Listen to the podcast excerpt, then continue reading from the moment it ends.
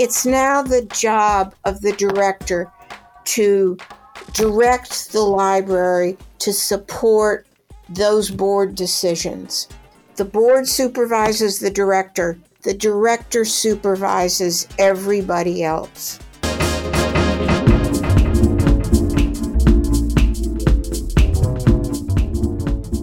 I'm Julia Prince. I'm Pam Fitzgerald, and we're with the Ivy Group. Today, we're talking about how to construct a strong board with Nancy Davis. She is the retired co founder of the Ivy Group. Hey, Nancy. So pleased you're with us. Nancy and I go quite a way back, and um, Nancy has so much experience with building boards with various libraries, and she, in fact, was a founder of a board as well. Are you not, uh, Nancy, where you are, the Library Foundation? Yes, one of the ri- original library champions here in my county, Delaware County, Pennsylvania. Tell us a little bit about that board, too. It goes back to the 1970s. We literally went and photographed the conditions in 28 different libraries here in the county, trying to make the point with the elected officials, the county commissioners, that a lot more needed to be done. So the history of library advocacy is a long-standing one here in this county. But the Library Foundation Board is relatively new, is it not? Well, the Library Foundation Board sort of evolved from that original Friends of Libraries group. We started, unfortunately, just at the time that the economy was going south. So it was a very difficult time to recruit trustees and to even contemplate raising money. And um, in the last year or so, I'm the president of that library foundation now, and we are trying to rejuvenate it. We're beginning to get donations. So we're turning the corner. So let's start by talking about the people who serve on library boards. So, generally, what has been the makeup of a library board, and have you seen that changing over time? First of all, I would just note that my experience recently with different boards suggests that it's getting much harder to recruit trustees. Volunteerism in general has declined, people are busier, and so it's become a lot more challenging.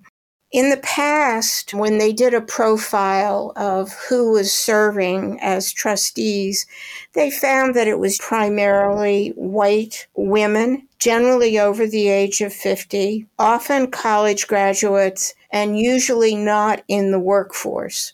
These demographics no longer match the demographics of the many communities that libraries serve. And there's a great push to diversify them. And so libraries now have to strategically develop their boards so that they're based on skill sets.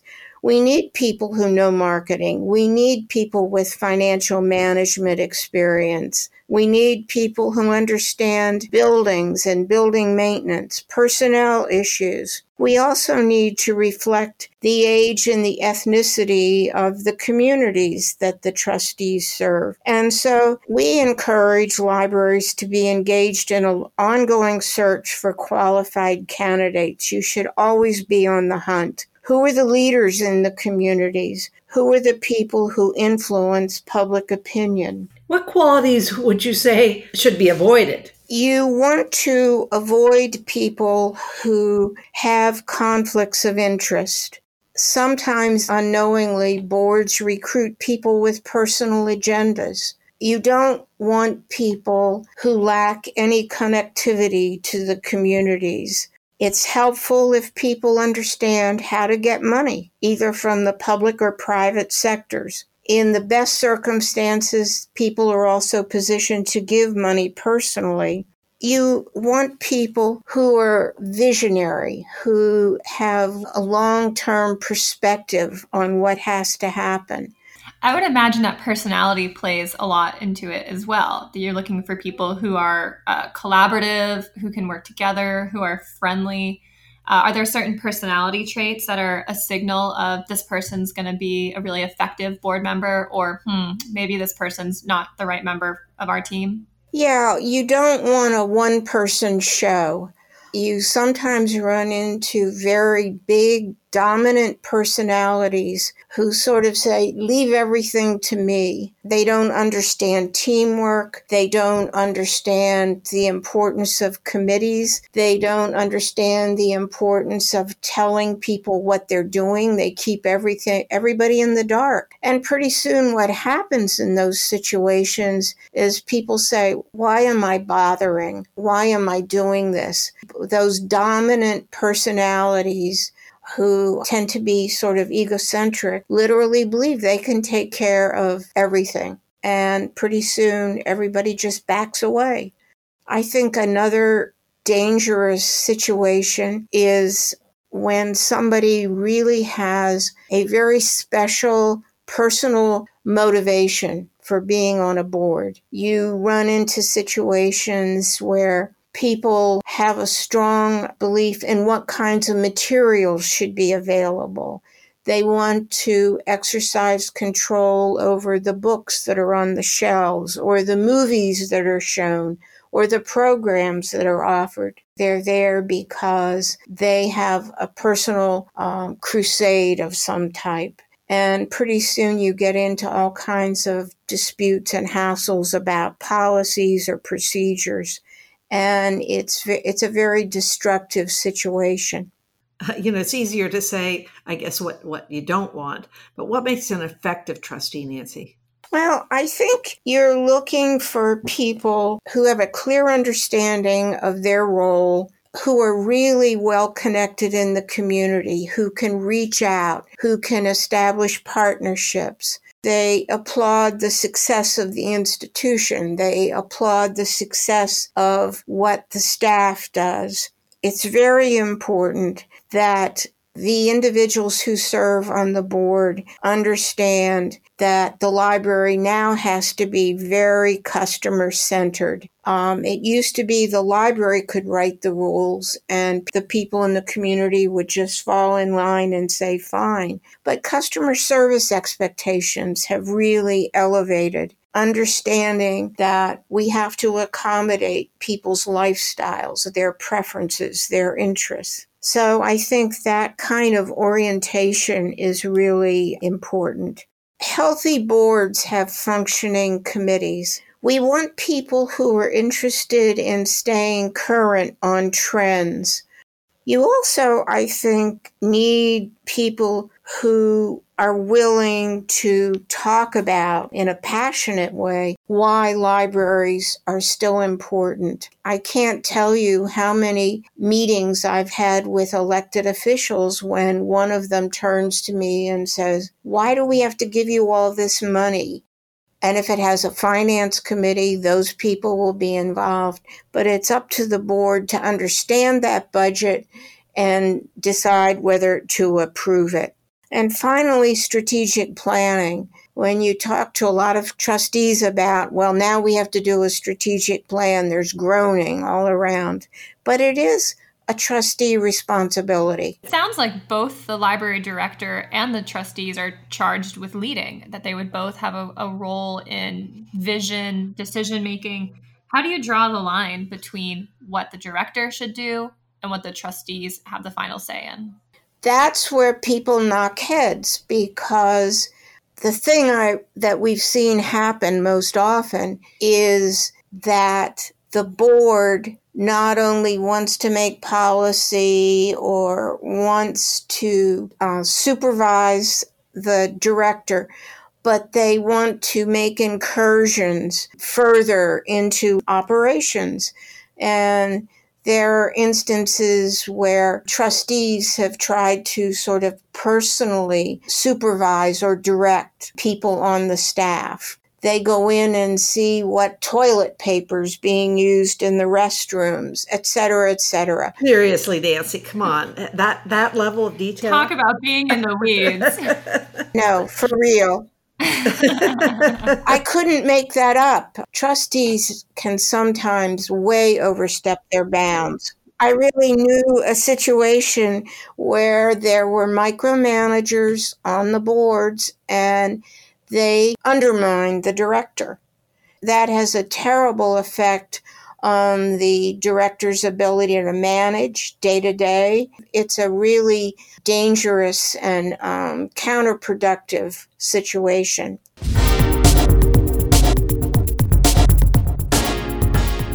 When we bring the library, the board, and the staff together for a strategic planning planning summit, I think we've often observed that the board members have never met the staff before. There's a lot of the board members sit over here and the staff sit over here with very little interaction between the two. And often the first time they're meeting is actually at the planning summit where they're being asked to uh, weigh in on the future direction for the library. So is that typical? You do want trustees to be well educated and able to address staff members so, how do you make that happen? I think all trustees should have an initial meeting with the director when they come on the board. They should have an orientation. They should get a tour of the library where department heads are introduced. And the other thing that can be very effective is to actually bring key personnel in and have them on the agenda so that they have a chance to have a presence with the board. Once there's a strategic plan, once policies have been approved, procedures, once a budget has been approved, it's now the job of the director to direct the library to support those board decisions. The board supervises the director the director supervises everybody else. It's also their job to communicate effectively with the board. The board should never ever be surprised. They should never read about some major change or incident in the newspaper. They are the educational resource for the board. When the board is working on a certain project or initiative and they need background information to put things in context. It's the job of the director to be that resource. Sorry, I'll start again. It sounds like we have a pretty big ask for board members. You have to bring these skills, possibly some funds of your own or a willingness to go get them. You need to be involved in the community. You need to be engaged with the library. There's a lot of things we're looking for in board members and a lot of things we expect them to do once they're on the board. What about the people that aren't aren't cutting it? Maybe they're disruptive or they're just they're just not doing what they should be doing on the board. Or they're not showing up. Or they're not showing up, plain and simple. How do you fire board members? Well, one of the things that you have to look at is do you have term limits? A remarkable number of libraries don't, and that's a protection against having dead wood forever. Um, the other thing that we've done in some situations is at the beginning of each year, say to people, Do you still feel the same level of commitment the same interest and willingness to continue to serve on the board. And sometimes when somebody is embarrassed to say, I don't want to do this anymore, I can't do this anymore, I don't like the direction the library's taken, whatever, this is a way for them to gracefully say, Now that you're asking me, I think my preference would be to step aside. That's very helpful and uh, very helpful advice. And you know, trustees arrive on boards in a variety of ways. Sometimes they're appointed by elected officials. And in that case, you have to make sure that you have a discussion with the elected officials about what the expectations are and what types of skill sets you're looking for so that they consider that when they make these appointments. Otherwise, you end up with people on your board that have no connection or, in some instances, interest in libraries. And sometimes the board asks for and solicits people to submit their names if they're interested, and you have to have a way of vetting and moving those people through the process. And you have to be ready if they are seated on the board to hand them an orientation package in an organized way, everything they need to know about serving on this board.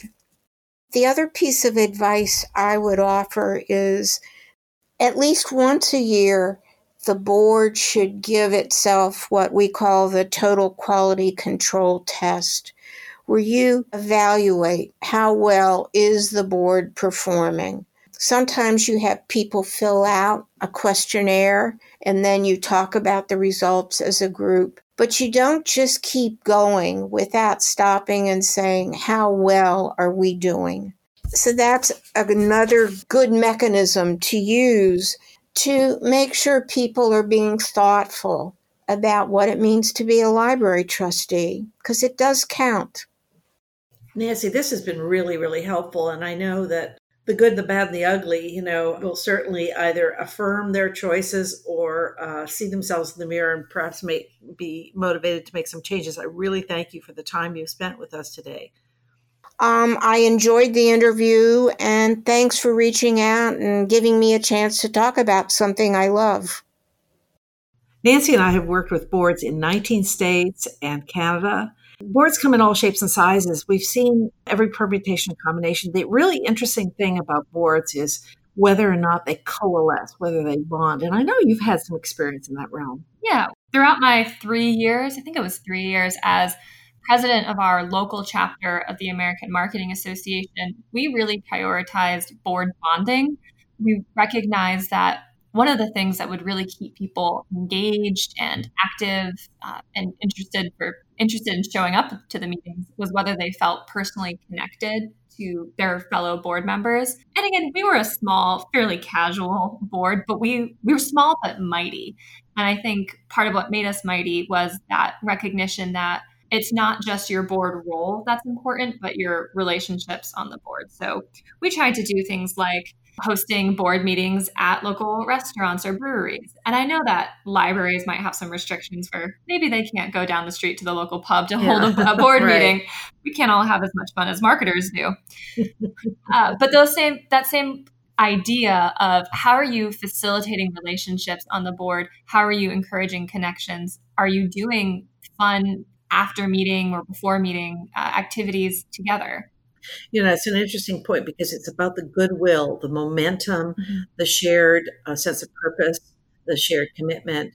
Um, and you don't have to become best friends with your, no. your fellow board members, but getting to understand them on a, uh, a somewhat personal basis is a, a, way of also being able to anticipate uh, what they might uh, their perspective on certain issues. So you can begin to mediate through things and never really be surprised because you've developed this out of board experience or, or relationship. And our board for the American Marketing Association talked a lot about community, how we wanted to foster community throughout the Central Virginia, you know, marketing community. And if we couldn't foster that same sense uh, amongst our own board, then what were we really doing? Right, exactly. I think that's true with library boards. I mean, mm-hmm. if library boards aren't necessarily uh, both representative of their constituents, but also taking out that spirit into the community of the library, then they're not really as effective as they could be. This was really interesting. I know Nancy's had a lot of experience all the way from let's say New Hampshire to, from to Texas, to shining from, sea. sea to shining sea. So uh, I really appreciated uh, you spending some time with us, Nancy. Thank you to Nancy.